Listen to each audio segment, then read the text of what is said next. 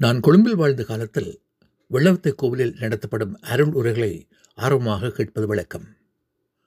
தமிழ்நாட்டிலிருந்து வந்திருந்த ஆன்மீக பெரியார் ஒருவர் தமிழர்களின் முருக பக்தியை பற்றி குறிப்பிடும்போது இந்தியாவில் வெள்ளையின ஆட்சியாளர்கள் தமிழர்களை தென்னாப்பிரிக்க நாடுகளுக்கு கொண்டு போனது பற்றி குறிப்பிட்டார்.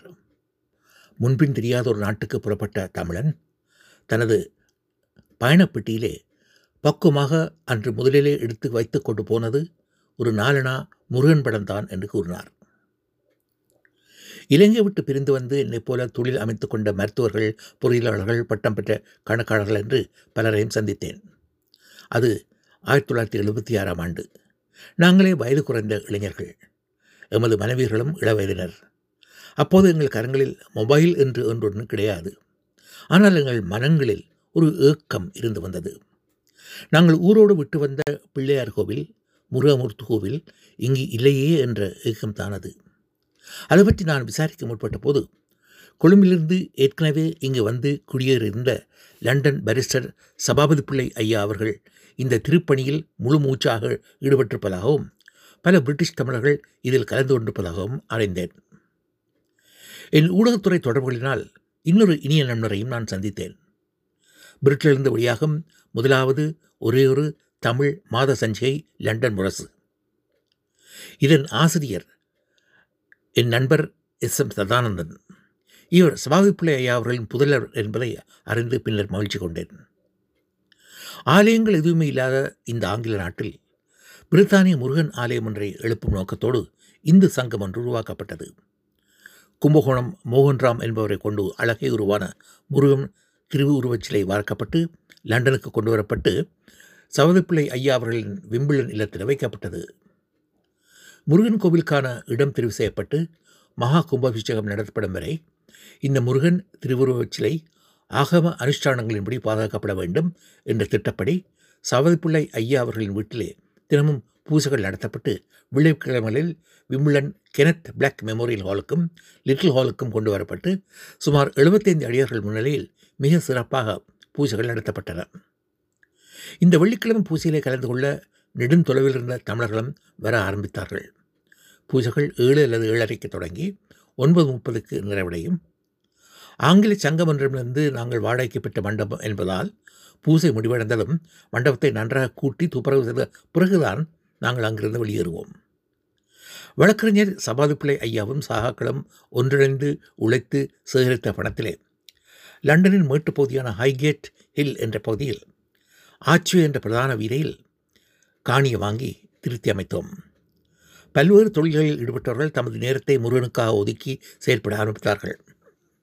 நானும் என் சட்டத் தொழிலை முருகனுக்கே அர்ப்பணித்து செயற்பட ஆரம்பித்தேன்.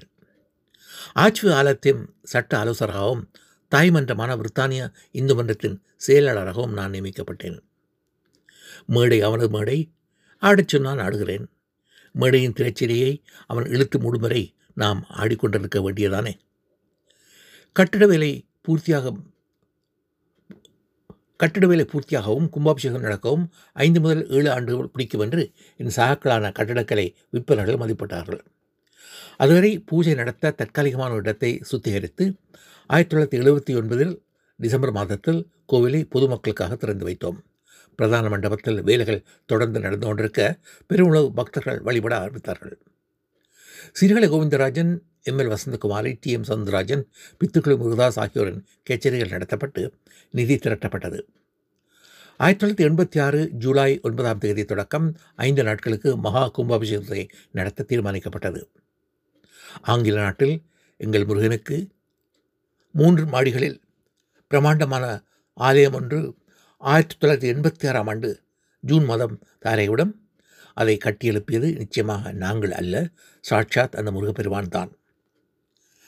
அகியத்தில் முருகனை லண்டன் உயர்வாச குன்றுவாழ முருகன் என்று பெயரிட்டோம்.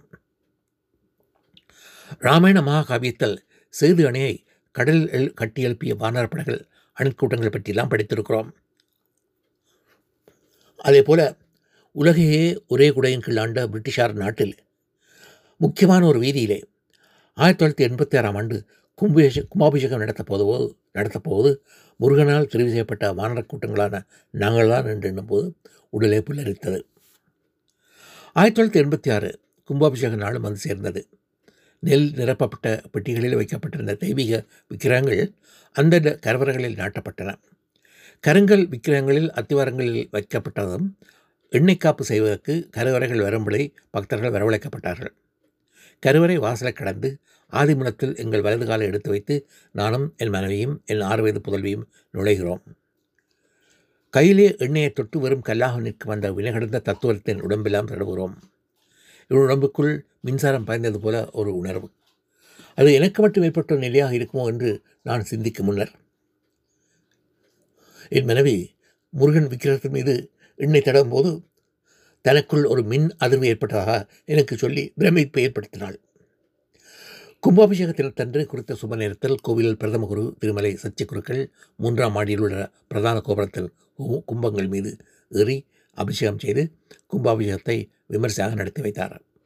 அது ஆயிரத்தி தொள்ளாயிரத்தி ரெண்டாம் ஆண்டு கும்பாபிஷேகம் நடந்து பதினாறு ஆண்டுகள் கழிந்துவிட்டன ரெண்டாயிரத்தி ரெண்டாம் ஆண்டு எங்கள் பேராசிரியர் எலிசபெத் அவர்கள் மணிமுடம் மணிமகுடம் தரித்து பிரிட்டனை ஆட்சி செய்ய ஆரம்பித்து ஐம்பது ஆண்டுகள் நிறைவடைந்த நாள். எங்கள் கலாச்சாரத்தில் திருமண நாள் பிறந்த நாள் என்றால் பெரியவர்களிடம் ஆசீர்வாதம் கேட்கிறோம். பழமை பிரிகளான பிரிட்டிஷ் அரச குடும்பத்தினரும் எங்களைப் போலத்தான். பிரிட்டிஷ் அரியணை ஏறி ஐம்பது வருடங்களில் பிரிட்டனில் அமைந்துள்ள மிக முக்கியமான வணக்கஸ்தங்கள் ஒவ்வொன்றுக்கும் செல்வது வணங்கி ஆசி வருவது என்று அரண்மனை நிர்வாகிகள் தீர்மானித்தார்கள். அந்த வழியில் பிரிட்டனில் கணிசமான அளவு இந்து கோவில் கட்டப்பட்டு திறக்கப்பட்டு விட்டன. பொன்விழா ஆண்டில் பிரிட்டிஷ் பேரரசியார் எலிசபெத் மேற்கொள்ளும் மிக முக்கிய பணி உங்கள் ஆலயத்துக்கு வருவதாகும் என்று எங்களுக்கு அரண்மனையிலிருந்து அஞ்சல் வந்தன. பிரிட்டனின் புகழ்பூத்த வரலாற்றில் பிரிட்டிஷ் பேரரசி ஒருவர் விஜயம் செய்யும் முதலாவது சைவ கோவில் எங்கள் கோவில்தான் என்ற மகிழ்ச்சியில் எமக்கு தலையும் புரியவில்லை காலும் புரியவில்லை. பொன்விழா ஆண்டான இரண்டாயிரத்தி ரெண்டாம் ஆண்டு ஜூன் மாதம் ஆறாம் தேதி அவர் தன் கணவரோடு வருவார் என்றும் சுமார் நாற்பத்தி நிமிடங்களில் எங்கள் ஆலயத்தில் தங்கி நிர்வாகிகளோடு பேசி கலை நிகழ்ச்சிகளையும் பார்வையிடுவார் என்றும் தெரிவிக்கப்பட்டிருந்தது.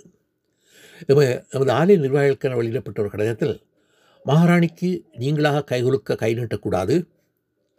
அவர் கை நீட்டினால் மட்டும் நீங்கள் கைகுலுக்கலாம் நீங்களாக அவரோடு பேசக்கூடாது. அவர் பேசினால் மட்டும் நீங்கள் பேச வேண்டும் என்று தெரிவிக்கப்பட்டிருந்தது. மகாராணி வருகைக்கு முதல் வாரம் அரண்மனை பாதுகா பாதுகாப்பு அதிகாரிகள் எங்களை வந்து சந்தித்தார்கள். மகாராணியாரின் விசேட மோட்டார் கார் ஆட்சி ரோட்டில் வந்து ஆலய வாசலில் நிற்கும். அந்த ரோட்டிலே போக்குவரத்து முட்டாக நிறுத்தப்படும் என்று விவரங்களை மகாராணி வருகை தொடர்பான பாக சகல பாதுகாப்பு ஏற்பாடுகள் குறித்தும் போலீசார் நமக்கு விளக்கம் தந்தார்கள். மகாராணியார் எங்கள் ஆலயத்துக்கு வரப்போகும் நாளும் வந்து சேர்ந்தது. எனக்கு நெஞ்சு படக் படக்கென்று அடித்து கொண்டது. காரணம் மகாராணியாருக்கு அறிமுகம் செய்து வைக்கப்பட இருக்கும் ஆலய நிர்வாகிகளில் வழக்கறிஞரான என் பெயரும் இருந்தது.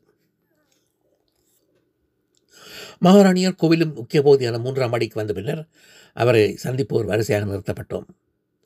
ரோஜா நிறத்தில் அழகிய ஆடையில் கருப்பான ஹேண்ட்பேக் ஒன்றோடு மூன்றாம் அடிக்கு வந்தார் எலிசபெத் மகாராணியார். அவர் முகத்தில் தான் இன்னொரு ஒளி இன்னொரு பிரகாசம். எஸ். எம். சதானந்தனும் ஆலய தர்மகர்த்தாக்களில் ஒருவரான டாக்டர் நாராயணராவும் பின்னால் வந்து அறிமுகம் செய்து கொண்டிருந்தார்கள். அரண்மனை பாதுகாவலர்கள் தூரம் நின்றபடி அனைத்தையும் பா கவனித்துக் கொண்டிருந்தார்கள். டாக்டர் நாராயணராவ் பேராசிரியர் டாக்டர் நாராயணராவ் பேர பேராசிரியருக்கு என்னை அறிமுகம் செய்து வைத்தார். இவர் விமல் சொக்கநாதன் ஆலய சட்ட விஷயங்களை இலவ இலவசமாக செய்யும் ஒரு தொண்டர் என்றார். மகாராணியர் புன்னகை பூத்தார். தன் கைகளை எனக்கு நீட்டினார். நீங்கள் வாலண்டியர் லோயரா என்று கேட்டு பலத்தை சிரித்தார். நான் எஸ். யூ. மெஜஸ்டி என்று கூறியபடி முழங்கால்களை சற்று பதிலளித்தேன். மகாராணியார் கலை நிகழ்ச்சிகளை பார்ப்பதற்காக கீழ் மாடிக்கு போய்விட்டார். நானோ மகிழ்ச்சி கடலில் மிதந்து கொண்டிருந்தேன்.